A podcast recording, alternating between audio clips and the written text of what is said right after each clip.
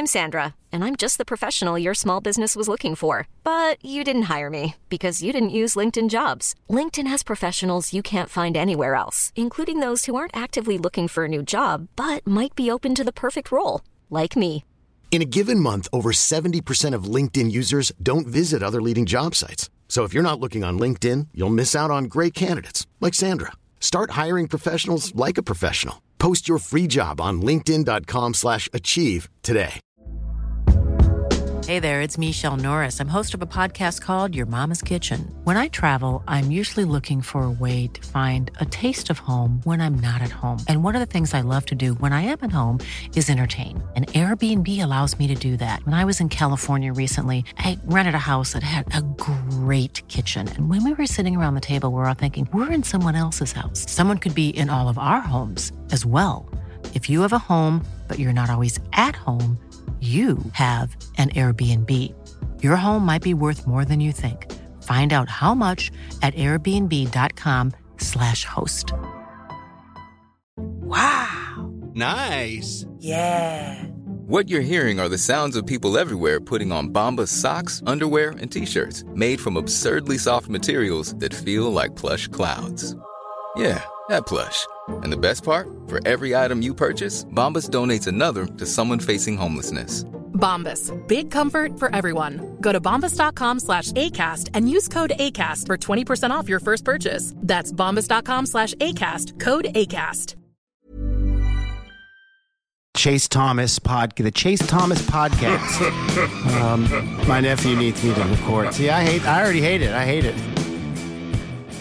All right, hello, and welcome back to another episode of the Tennessee Vol Sports Guys here on a Sunday night, uh, January 7th, uh, where I am still the aforementioned Chase Thomas coming to you live from Knoxville, Tennessee, Everything School HQ over there somewhere in Knoxville, Tennessee himself. Rocky Top Insiders, Ryan Schumpert is here. Ryan, good evening, sir. How are you?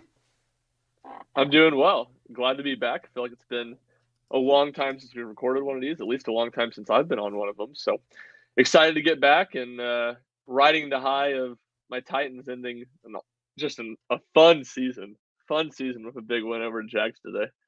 Hey, Mike Vrabel going out uh, his Tennessee Titans tenure yeah. with a bang.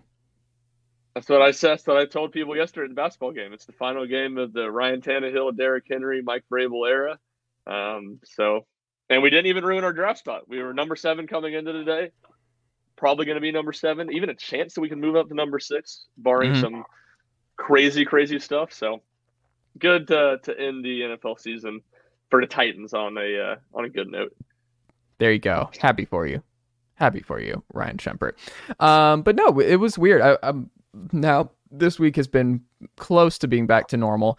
I I love the holidays. I love Christmas time. Big lights guy, Ryan. You you know this. Love a good lights situation yeah. here. We have lights all over my house. I got it, it going behind me. Like we're good. But the one thing that drives me nuts, and I don't know if you're up, you you're wired this way, but sir, I just get so flustered with my my routine being thrown off. Where I'm like, well, we can't do the Sunday night pods because we have this going on, and I can't do this night, and I like Christmas falls on this day, New Year's falls on this day, and I'm like, my schedule is completely thrown for a loop. So that's the reason we haven't done a Vols pod in the last three weeks. Is just the holidays. The holidays just completely destroy my routine, and I get so stressed not having my just go to organization structure that gets me through each and every day. Yeah, I don't have quite the same thing, which I mean I think makes sense. Yours, all the interviews you do, you have to be extremely organized, and mm-hmm. obviously the way the calendar fell this year, but similar in the in the sense of just like not being down in Orlando for all the bowl prep stuff. I covered the game remotely, and, and Rick and Jack were down there covering it for us. Of just like waking up, and it would just be like, okay, wow, so Heupel's talking right now, or so and so is happening, and like not having any idea. Where in a normal flow of really the whole year, it changes throughout sports seasons of like knowing this what I'm going to write about on certain days of the week, and obviously stuff comes up, and you you know get creative and find stuff of just like waking up the whole week between Christmas and New Year's, just being like, I don't, I don't really know what's going to go on yeah. today, what I'm going to write about, and just having it all, you know, hit me an hour or whatever after after I wake up and saying, okay, this is how this is how the day's going to go. Absolutely. Well, we're back in good form. 2024, I was telling uh, the Thomas family group chat, I was like, this might be the only time in every Tennessee sports fans' lives where one calendar year, in 2024 specifically, all three of the big three have playoff and or title, realistic title aspirations at the University of Tennessee. Rarely do you have all three at this similar stage where, and I don't know if you agree with me, but Tennessee now top five team in KenPom. They absolutely destroy Ole Miss Saturday night in TBA. Then you have Tony Vitello's bunch. We'll see what they look like, but they're going to be preseason top five um, in college baseball once again. They're going to be better than they were a year ago, where they won the College World Series. They have title aspirations, and it's realistic that they can win it all this spring. And then you have the Vols, who will be in the blue chip ratio based on their current roster going into this fall. Nico into fold, like top six Heisman odds. So that's a great, great time to be a Vol fan in general because the playoffs are real. And then we we've seen this Washington run that anything's possible when you have an elite offense, um, an elite quarterback play. That hey, you can make a run, and uh, you're really hard to beat when you have all those things clicking. But I don't know. I think this is a rarity, and I don't think you're going to see all three of the big three uh, in Knoxville with ti- realistic title aspirations at the at the same calendar time. Yeah, I would sell Tennessee football having realistic title aspirations next fall. But you could sell but, it. You could sell the playoff in the 12 team playoff with Nico being if Yeah, Nico's a Heisman type guy, it. they're in the playoff. We're, I for one don't really see Nico being a Heisman type guy. I guess to start it in his first year as a starter. Um, and I don't know. We don't need to get into a big college football playoff debate, but it's the, Sounds the like you hate Nico Iamaleava before he's even taken a full season under his belt. Ryan Schumpert, I don't, I don't know what's going on here, but uh, a lot of cold water right out of the gate after a 35 nothing win. stupidity of the expanded playoff. Yeah, it's Tennessee has realistic playoff aspirations. Making the playoff doesn't mean you can win the national championship, which is why it's so stupid that we expanded the playoff to begin with. But that's beside the point. I don't need to be bitter about it. It's going to be the reality. So sure, yeah. To, to that end, like yeah, Tennessee football is playoff. Uh, they have playoff aspirations that are realistic. Tennessee baseball certainly the goal is going to be to get back to Omaha, and I think you obviously we'll see what the season looks like, but you're kind of to the stage of you think the talent, you've been there a couple times. It's like, all right, get there and now go do something. And then certainly, yeah, this is the Tennessee basketball team that has Final Four aspirations, and you know, I think is you know as good or you know as close to any close to as good as any team Rick Barnes has had in Knoxville, and really close to as good as any team Tennessee's had. So, uh, yeah, obviously you enter this year with the year of 2024 with uh, high expectations for for all three sports teams, and you know, I would say we'll see football a little bit more down the road, but especially the two that are in, the inner or in the immediate uh, windshield with the uh, basketball and baseball seasons. Well, speaking of basketball, and I would agree that Tennessee has the least strong chance of winning. I, I've said for the last year that 2025 is the circled year. Uh, year two with Nico, um, bolstered group. A lot of these freshmen, uh, talented freshmen, being a year older, especially the wide receivers, um, and how much I like them. Just year two, I think will be a lot bigger there. And then some of the linemen and group that's coming in. I think the 2025 class, depending on how George MacIntyre um, stuff unfolds this spring, and a lot of those big names, Sanders, the five star tackle. There, there's just a lot of optimism about what 25 um, can be for Tennessee and why that's probably the most realistic title year uh, in the immediate Heupel era. But I think the playoff is definitely a possibility and should be the goal uh, for Tennessee in 2024, especially with their schedule. Um, it looks like they're going to be favored in probably nine or 10 games once again uh, this year. And I think that puts you right in the ballpark of making the playoff, Ryan Schumpert. But I first ask you, because it is basketball season, we have all offseason talk all things Tennessee football, basketball, though. 24 hours removed from Tennessee thrashing uh, the Ole Miss Rebels in the second half. Um, the biggest takeaway you're still thinking about from Vols Ole Miss on Saturday night in TBA is what, Ryan Schumpert? Ken Palm was on the money, man, with this Ole Miss team. I mean, they Tennessee obviously played really, really good, but you know this isn't an Ole Miss team that's the 22nd best team in the country by any means, and Mm. Tennessee will play lot harder games than SEC playing to play a lot better teams. You know, and you just look at the percentage of it. But I think when you talk about the game itself, uh, it's to me the continued development is the Kai Zeigler who.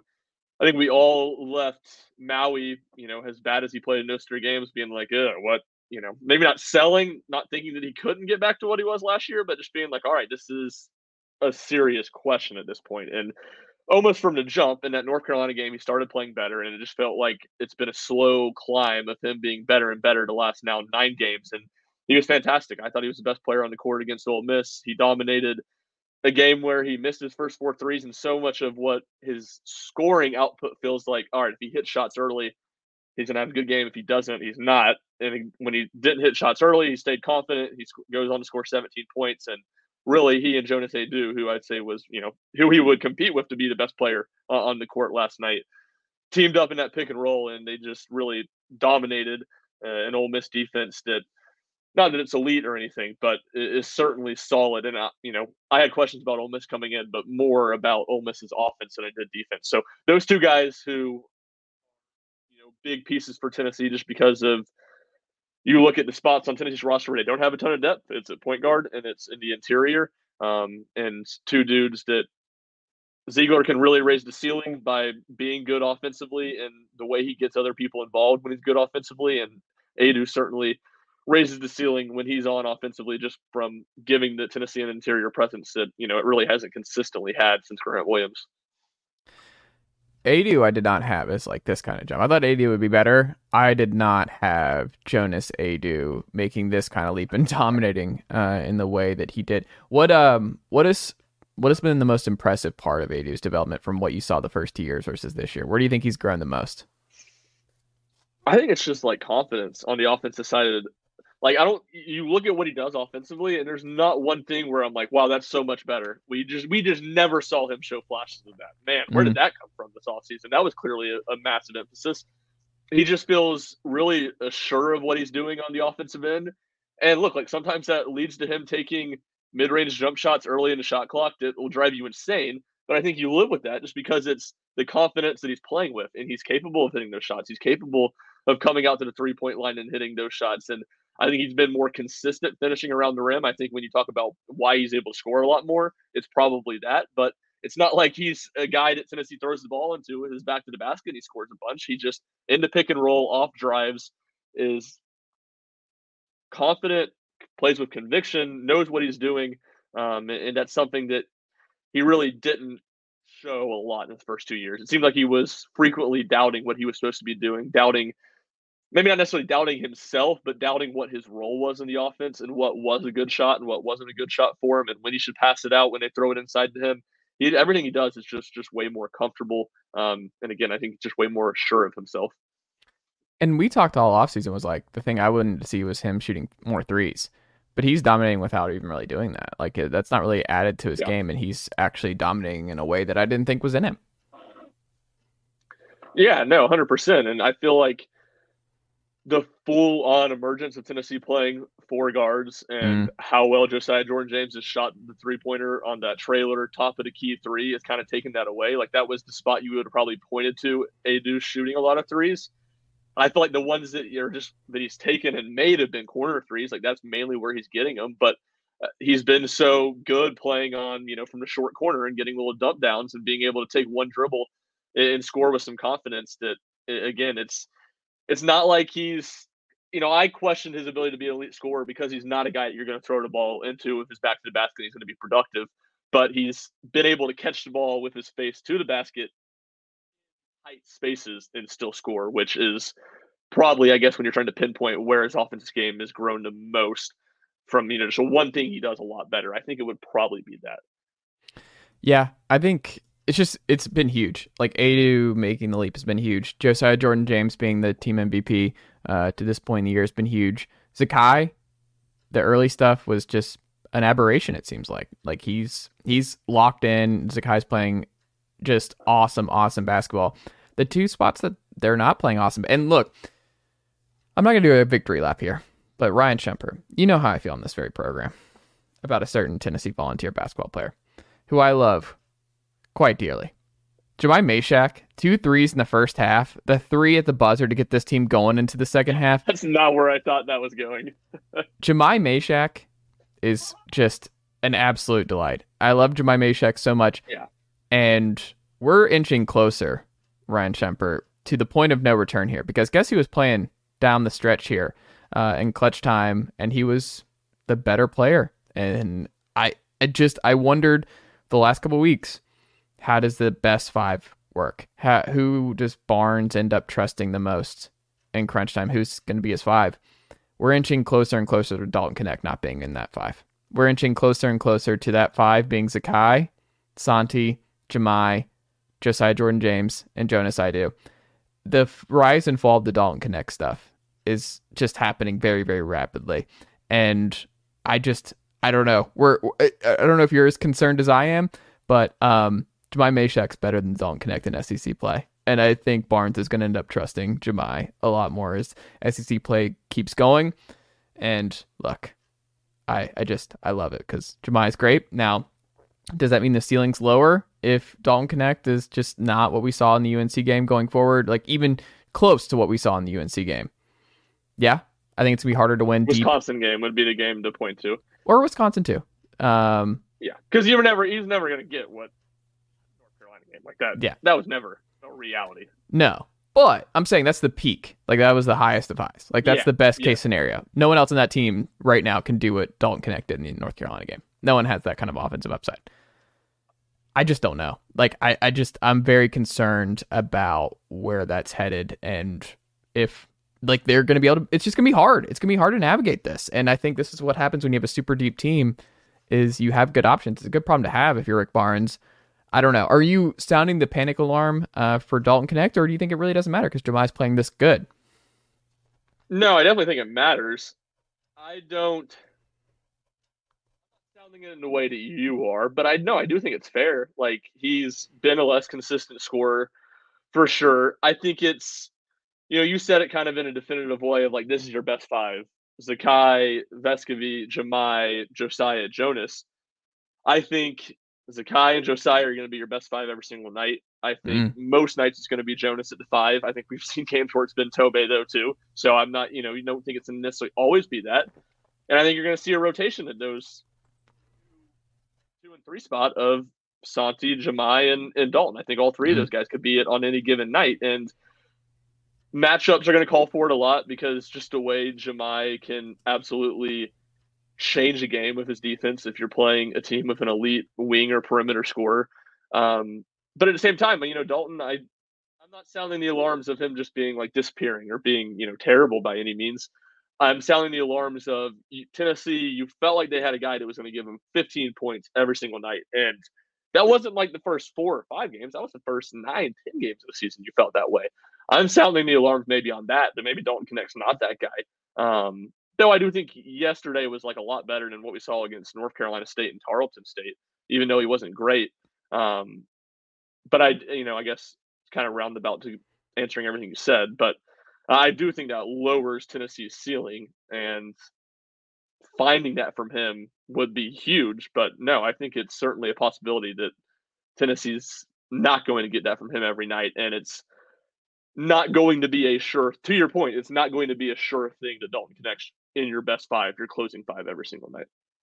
Yeah, and we'll see. But like that's a good problem to have about depth because maybe Jahmai hits a wall and then Dalton maybe it's just flashy or maybe it's just it's just not something you can count on every every night, but Dalton still has it in him. Where like some nights he may bail you out against Kentucky or something. Like he has a thirty point yeah. just flash against. What Kentucky. he did against Illinois. Like, yeah.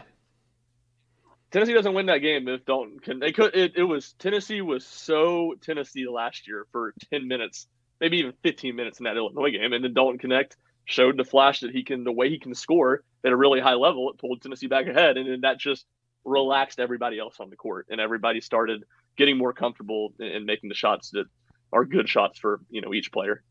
Well, maybe the answer is here. We both love Santi on this program. He's on track to have his worst career or worst season as a ball right now. His shooting's down all across the board. He had a big shot though at the end. He felt like you could see his reaction. I don't know if you noticed it, Ryan, but his three near the end of the game last night, you could see it was like kind of like a sigh of relief for him, where he's just you can tell it's wearing on him, like these kind of early season struggles. And I understand the offseason stuff and dealing with um, having to go back overseas and tragedy in the family, and you just it's just been a weird last couple of months for Santi it was always kind of up in the air if he was coming back to be like we, we weren't sure if Santi was going to come back to begin with, but he was someone that you thought worst case scenario you locked in. You're like you're not worried about Santiago Vescovi at this point in the Rick Barnes system, but I don't know. Maybe that's where it is. Is Jahmai gets the number is gets it when Santi's just not shooting right, and Barnes just has to move around a little bit, and it's like, all right, Jahmai's going to play the two, and Dalton's going to play the three, and we're going to rely on Dalton's offense uh, more than Santi. So maybe it's like whoever has it that night between Santi and Dalton is where um, Barnes sacrifices a little bit defensively. So I, I don't know. I think that's also in play. Is maybe Santi isn't closing as much as he has in years past. And I mean, are you concerned that maybe this? I mean, we're now in January, um, and Santi has not turned the corner yet. Yeah, I mean, I don't think I would necessarily even say that he hasn't had like the splashy game, but I think he's been pretty solid. You know, last I mean, number, shooting what thirty three percent from three, at least important games. Yeah, thirty four percent. But at the same time, I mean, the last meaningful games, he shot six to seventeen from three, which I, I don't know. I guess that's thirty six. I don't know. I'm not a math guy. He's been more consistent, I think, in being a solid player. You haven't seen him just disappear, and that's the thing. Santiago, what I, I don't think maybe some people in Tennessee's fan base don't understand is like Santiago Vescovi does a lot of good things on the court, even when he's not scoring.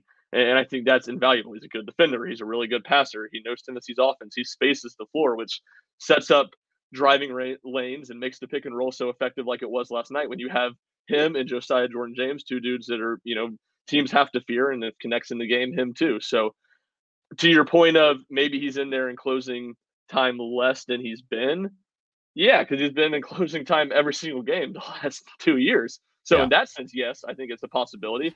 But you know, I, I don't. I'm not overly panicked. I don't think you're necessarily going to see a bunch of 16, 18 point games like we've seen we saw from him last year. But that's because his usage is just going to be a lot lower because they don't need him to do that as much. I think he's going to be a guy that, you know, we're one game in SEC play. What did he shoot from three last night? Three of eight, 40%. I'm guessing he'll end up shooting 38% in SEC play. I maybe They need it. Yeah, and maybe that's me not being putting too much confidence in him. I think he's going to be good. He's going to be solid. He's not going to put up the same numbers because they're not going to ask him to.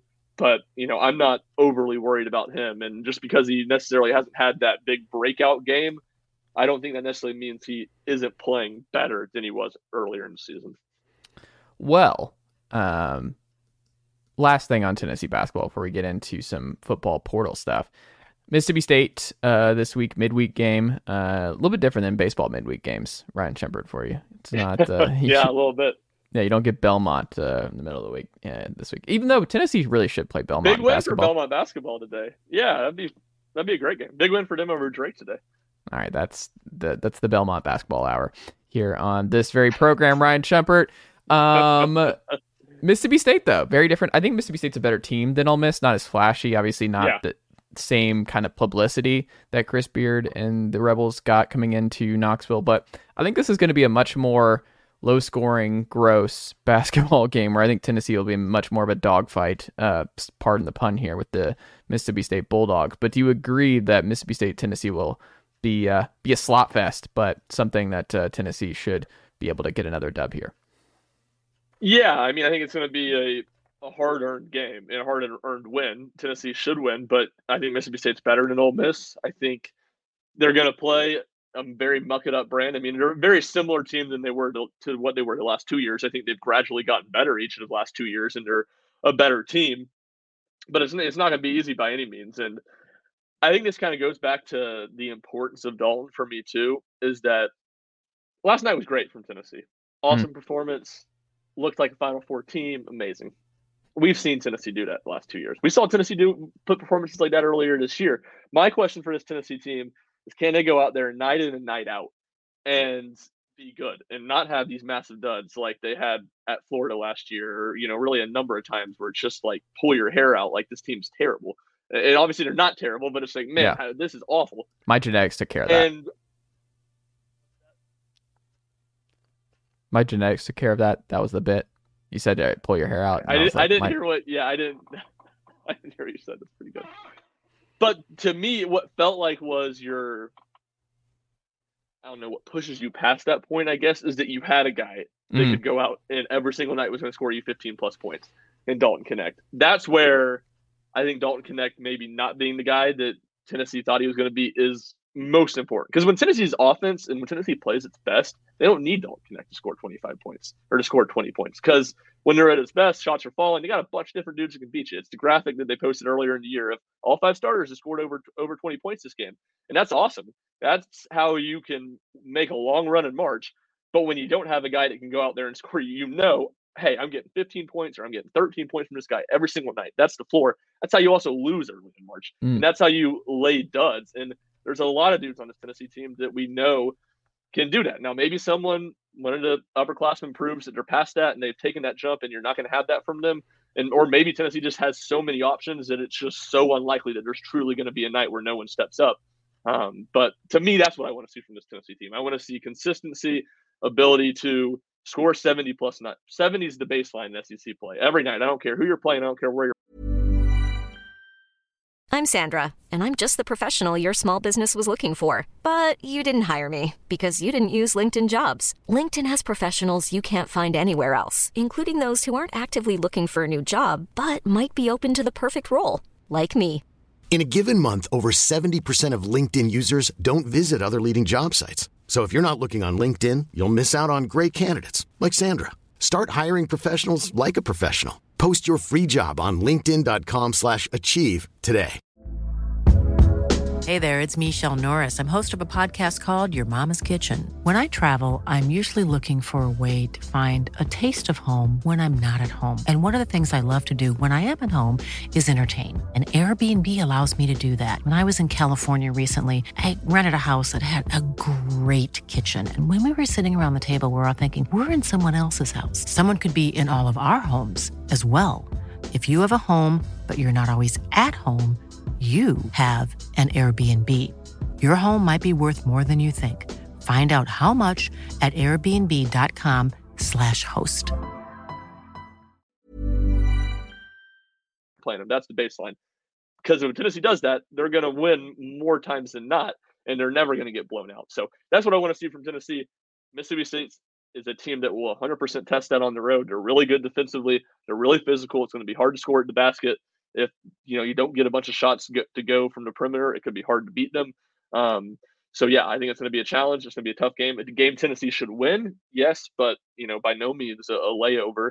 Um, and a Mississippi State team that's going to be really in desperate need of a win this week. They lose their SEC opener against a what's going to be a, a vastly improved South Carolina team, and now they get Tennessee and Alabama at home this week.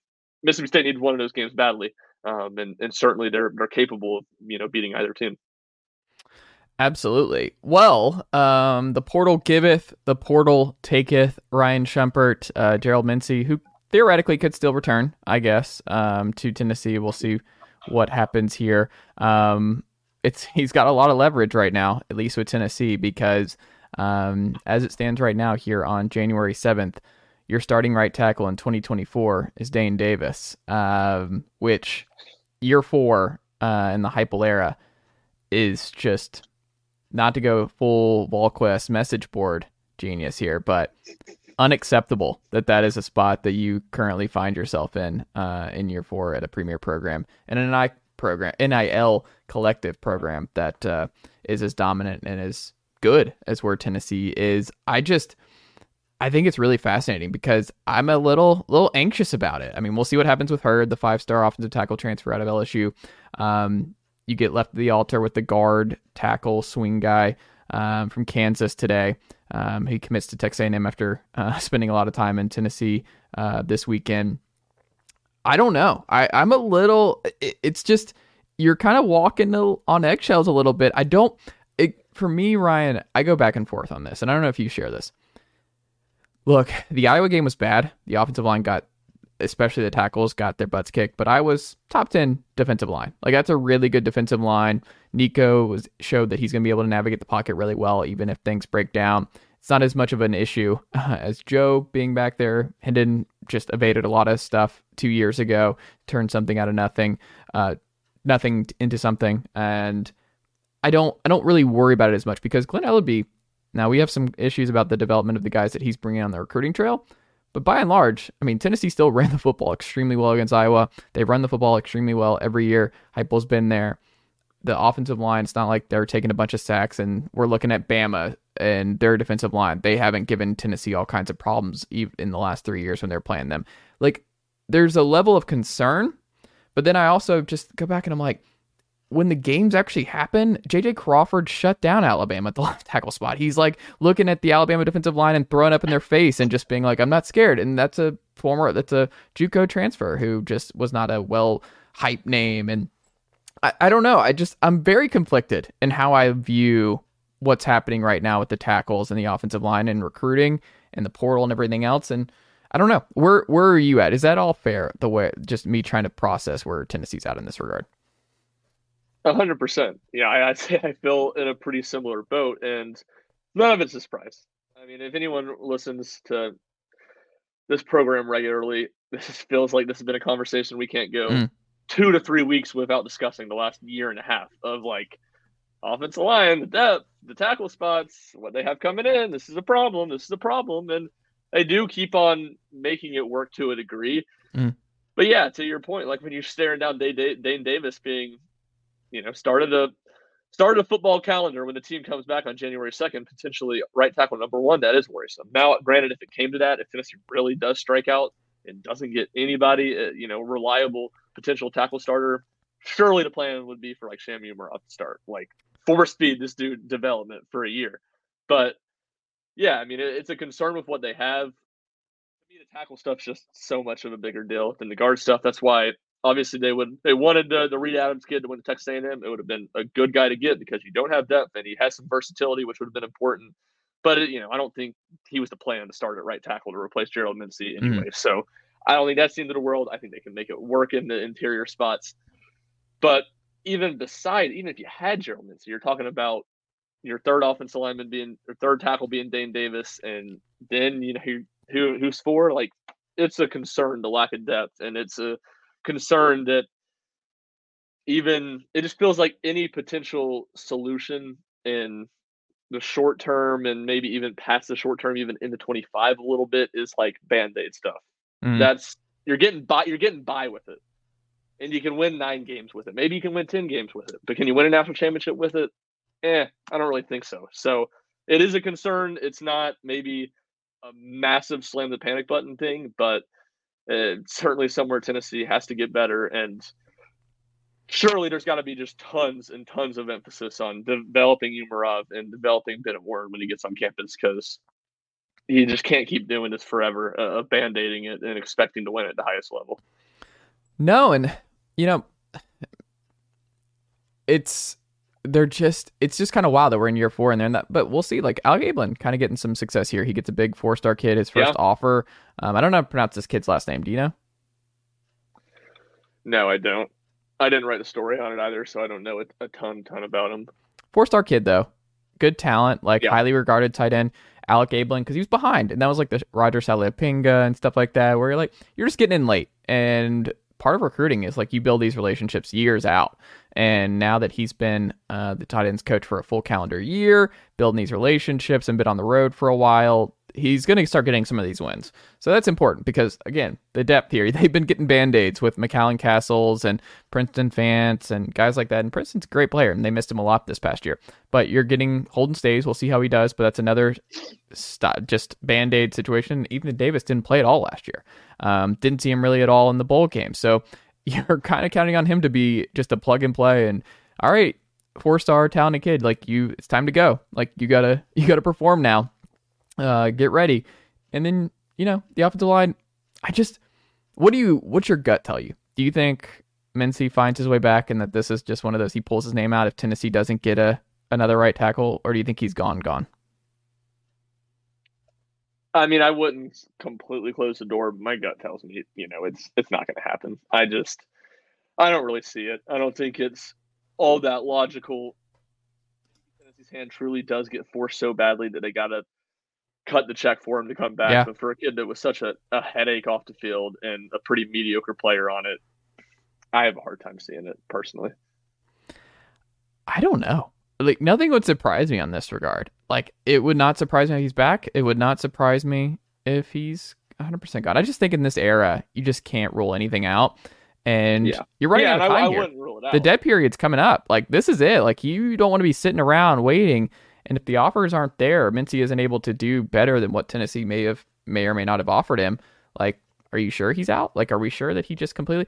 Maybe it's just he really wants to play left tackle, and John Campbell's back, so he can't. There's no path to him playing left tackle for Tennessee this year. But like, I just I don't know why is that. So, it, maybe if that's such a big deal, you're like, why? Because I mean, Darnell Wright, right tackle, full year and top ten pick. It doesn't necessarily matter um, which side you're on um, and where you're uh, getting to that next level, but I don't know. Like you said, this is I think Glen Elarbee to calm a lot of Tennessee Vol fans' fears about where things are headed. One of these guys he's brought in has to develop, whether that's Sham at the right tackle spot, whether it's Max Anderson, William Satterwhite, Bennett Warren, Vysen Lang next year after Cooper's gone. Like one of these guys has to show promise, or there's something really, really wrong with how you're the just the development of guys that you're picking out of the high school ranks. Like there's clearly something wrong if a couple of those guys don't start popping because that's the whole like you just have to because the it's not sustainable to be in transfer portal hysteria on the offensive line every year. No, 100%. No, you, you definitely have to. And I think, you know, to me, Lance Heard seems like a guy you should be going just all out to get. Like, yeah. No, obviously, there is always a certain amount of money that's not worth it. But, like, Mm.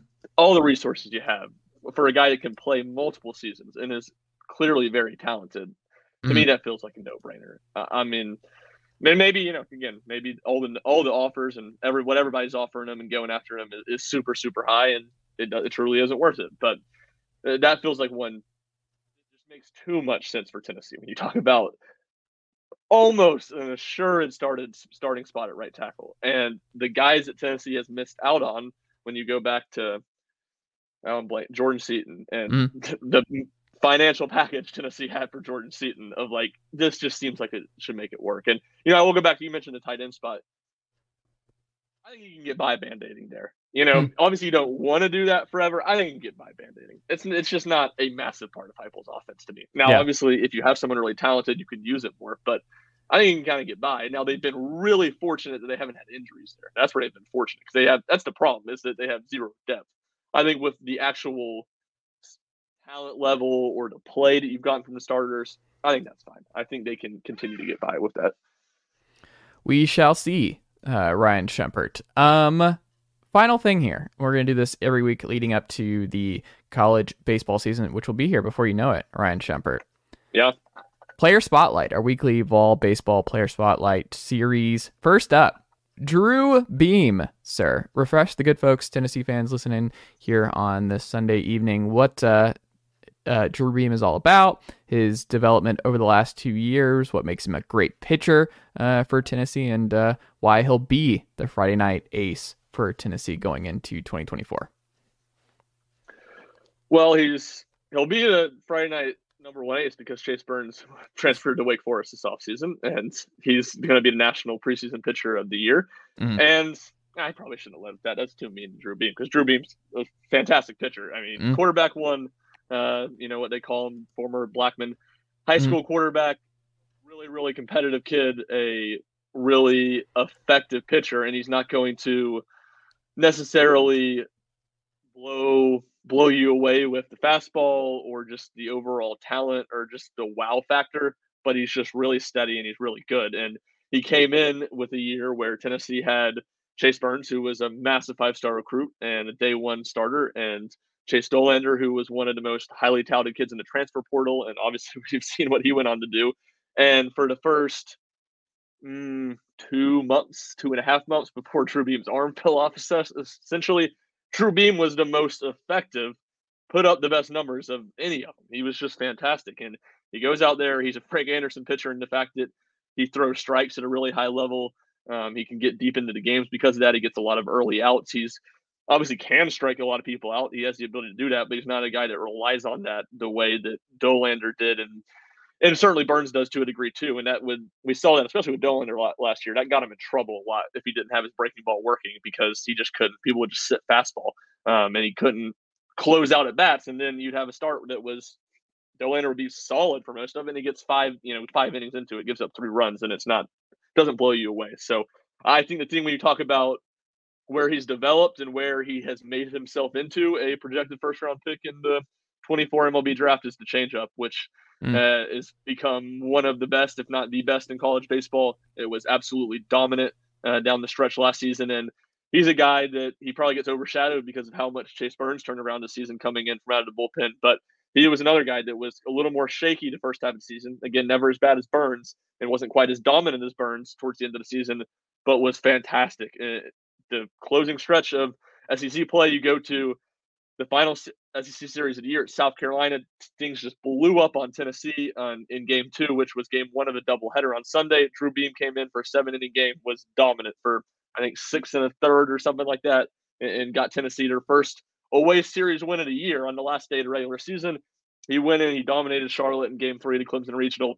And then on the biggest stage of the season, he was absolutely fantastic at Southern Miss and probably could have gone a little bit deeper.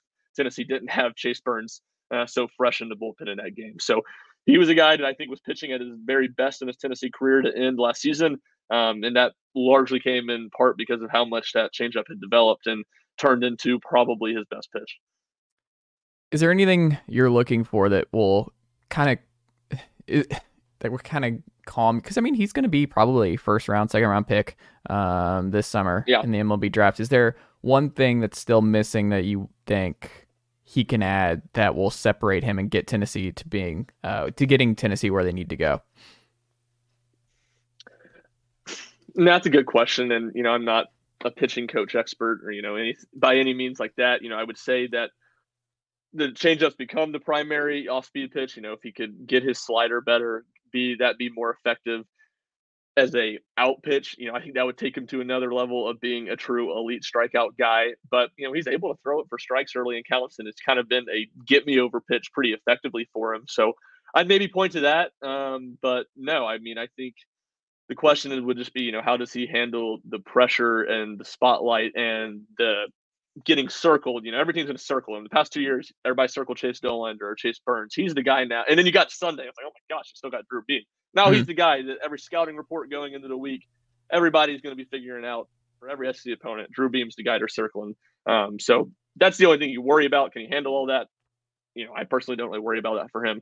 Uh, I think he'll be really solid, but uh, that's that's maybe what I would point to of just proving it as a true Friday night Friday night guy because obviously he hasn't had to do that uh, to this point in his career, and then you know maybe getting developing that slider a little bit more. I'm excited. I think Beam's solid. Like he doesn't. There's just yeah. not a. It, Burns is electric. The stuff's electric, but it was also like Burns was out of the rotation for a reason last year. Like Beam is never really put. Like he's just steady Eddie, and he's kind of like. It, it's kind of exciting to think about him at the Friday night spot and then I wonder too, Ryan, is there some part of you that wonders if Frank and Tony don't want to rock what's worked for Drew Beam over the last two years? And do you think they could tech? Yeah. Do you think they could keep him on Sunday, or do you think it's a guarantee that he pitches on Friday nights? I think it's pretty much guaranteed that he at least starts the season pitching on Friday night. Maybe if he runs into some trouble, you move him around. But I just don't see it because there's no other. There's not even. I guess AJ Russell is the other obvious second starting pitcher for Tennessee, but talking about a dude that threw like 14 innings last yeah. year. So to throw him into a Friday night spot would be a lot. And then, but to get past those two guys, there's not even an obvious. There's a going to be that's probably my biggest question about this team right now. Is who's going to be the third starter in the rotation yeah. behind those two guys? So who's the leader in the clubhouse right now? It's January 7th, Ryan. Who's the leader? I, I couldn't even tell you. I mean, I think Nate Snead has the potential, like has the highest ceiling of everybody else in that group, but certainly if you said Nate Snead to field, I'm taking the field, you know, without a shadow of a doubt. I think that's very much going to be something that they're going to tinker with early in the season, probably even in the SEC a little bit, and would by no means be surprised if it ends up being kind of like a an. And that's okay because Andrew Lindsey came on. He wasn't penciled in, and Andrew Lindsey basically forced yeah. his way into that rotation. Yeah, hundred percent, and that's what I, am glad you brought Andrew Lindsey up because that's what I, other thing I was going to say about Drew Beam that I like about him a lot on Friday night is you mentioned the consistency and the steady Eddie how many times last year did Tony Vitello, when they made the move to Andrew Lindsey on Friday night, talk about it like you just going into Friday night, it's just so comforting knowing what you're going to get from the guy. And mm again, Andrew Lindsey's another guy that wasn't just going to blow you away with his stuff and wasn't the most electric dude in the world, but he was just good, and you knew yeah. what you were going to get from him, and you knew he was going to be solid. And Drew Beam, whose ceiling is higher than Andrew Lindsey's, is that you know the complete same thing that you just you can know what, you, you're going to get from him. You know he's a guy that you can count on uh, every every single weekend out there. I I think it's gonna be fine. I'm Tennessee fans. Don't worry about who the third pitcher is yet. I think there's a lot of talent, and it's just gonna be like you said. I don't think whoever the opening one, two, three Friday, Saturday, Sunday night pitchers is gonna be where we're at come uh come NCAA tournament time. Like I'd be very surprised if it's the exact same as what they open with. They're gonna have to figure it out. I completely agree, and I think in some ways, you know, Tennessee baseball fans are all kind of not all of them, but a lot of them are very new to college baseball and how that Yeah. works. And they've kind of been spoiled in the sense the last few years. And obviously things did get tinkered around last year of just like knowing who your main horses were going to be. Yeah. That's very, very rare in college Mhm. baseball. Like even in the SEC, that's really good. And he's going to have what seven or eight teams in the top 25 preseason and six in the top 10, like they always do. You're going to have like maybe Arkansas and Vanderbilt or like, all right, these are your three guys. And barring injury, they're going to start all 10 series throughout, you know, all 10 weekends in SEC play. That's not how it works for most teams, even good teams, even Yeah. good pitching staffs. So, uh, that's, again, to your point, that's not something I think people should panic about. And I completely agree that I'd be surprised of what we see starting rotation opening weekend when Tennessee heads to, I think it's Dallas, somewhere in Texas, Dallas Yeah. or Houston. I think it's Dallas for the Sh- Shriners Children's Hospital Classic. I don't think that's what you're going to see uh, the first weekend of the NCAA tournament. How excited are you for the first text? Uh, panic text for me uh, in the the neutral site game. Oh man, it's gonna be much like how I felt when Jack sent the message in our chat this afternoon that Trevor, the Jags would have gone 14 and three if Trevor Lawrence hadn't got injured. Mm. Where I can't tell if he was just ribbing at me or if he actually meant that seriously, and I just had to. I did a good job with Jack. I just didn't respond. I just gave him the, pl- the thumbs up. I couldn't get bogged down into it. Chase, you're a lead at it. I'm sure you'll get me bogged down into into whatever you're getting upset about, and uh, you'll have me worked up at how worked up you are at something that happened in game one of a 52 game season. I can't wait to put Ryan Schumpert back in a blender uh, for this college baseball season because it's just it's long, it's a grind, and Oh, uh, we watch all of them. And uh, look, it's part of the deal. It's part of what you signed up for, Ryan Schumpert. I don't think it did any, anyone any favors last year that in the midst of a bad opening weekend for Tennessee baseball, Tennessee basketball got run at Kentucky, and that increased the excitement and hope uh, for the baseball season or the need for the baseball season, and just kind of put everybody on edge. Um, and you, you know, you didn't listen to Tony Vitello, who told everybody who would listen that Tennessee was not the number two team in the country last year. You didn't listen to him. Mhm. So I, I listened to him and I expected not the level of struggles Tennessee had early, certainly not, but I wasn't as surprised by uh, Tennessee's early season struggles last year as you were. The one thing I'll say though too, and we'll wrap up here, is like one thing I do worry about. That's like a silly thing to worry about, but like the most ten- Tennessee thing ever is the deepest run in the Vitello era is with the least talented team they've ever, the least talented offense for sure. Is just the, how the Oh, farthest yeah, they go. That would be the most Tennessee volunteer thing of all time. Is that's how this goes over the next over this like however long Vitello's here, whatever the seven year, ten year, whatever it is. Like that's the farthest they go. Um, with was last year. That would drive me up the freaking wall, Ryan Schumpert. Yeah, no, that it is pretty fun. I mean, that's that's baseball for you. Like the Yeah, that's the most baseball thing too. It's just Yeah, it really is, and it's like Back to Tennessee getting to Omaha with that offense they had last year was hard to imagine. we're not going to be mean. I guess we're not be in the same mean. I'm not doing it. Yeah. I, we're moving forward. I'm turning the page. I'm not being mean. New year, new me. Who dis? Uh, I can't. I mean, I'm gonna clip that, and I'm gonna have it on my phone, and I'm gonna play it in early April when Mhm. Tennessee when Tennessee is struggling in some series, and you you are being very mean to some pitcher or Who do you think it is? Who's the number one pick, Ryan? can't play 'em. Uh, Who's the number one pick that you th- that you would peg is going to be my enemy number one for this Tennessee baseball team all year long? Who would you guess right now? Who's enemy number one? That's a really good question. I think it's Hunter Ensley. He's my pick. Ooh, he I, Yeah. he's clutch. I like Hunter Ensley. He's fine. I'm okay with Hunter Ensley. But Hunter Ensley falls into the tier of player you frequently, I won't say bash, but I can't Uh-huh. think of the right word. So take it a tier down from bash, which is solid player, Yeah, not extremely talented, more talented players in the similar position that he plays. That's going to most likely start almost Yeah. every single game. I think right now Blake Burke is my number one pick for this year. that was the other person that came to mind, and it's more like feasible this year of it Mm. being it because last year was like certainly Blake Burke was maddening, and it was like oh my gosh, like I think everybody thought Tony should have made the move quicker to him lower in the batting order, Yeah. but it was like no one was ever going to start over in the first base. Yeah. Like, you didn't really have an option. This year you got Billy Amick, and you know if Zane Denton is, you know, does end up being on the team, like I think everybody hopes and expects, but you know obviously that's been a tenuous situation this offseason. You have, and even if you don't, you have Dalton Bargo. You got a lot of options of dudes that can play corner Yeah. infield uh, this year. You don't have to have Blake Burke, where last year you did. So that's going to be. That was probably my. That was the first person that came to mind. I still think Ensley's more likely, uh, but yeah, that's another good potential one. And again, this year it makes it fascinating just because Tennessee actually has options there. Absolutely. Ryan Schumpert, thank you as always, my friend. Go visit RockyTopInsider.com today. If you've not already done so, lock it in, bookmark it, all kinds of great Tennessee volunteer coverage throughout the basketball, baseball, football season each and every day. So uh, lock that in. Ryan Schumpert, always a pleasure. I'll talk to you next week.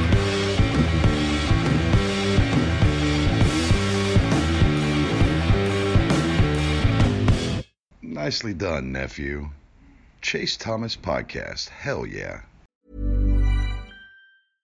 Imagine the softest sheets you've ever felt. Now imagine them getting even softer over time. That's what you'll feel with Boll and Branch's organic cotton sheets. In a recent customer survey, 96% replied that Bowl and Branch sheets get softer with every wash. Start getting your best night's sleep in these sheets that get softer and softer for years to come. Try their sheets with a 30-night guarantee. Plus, get 15% off your first order at bollandbranch.com. Code BUTTERY. Exclusions apply. See site for details.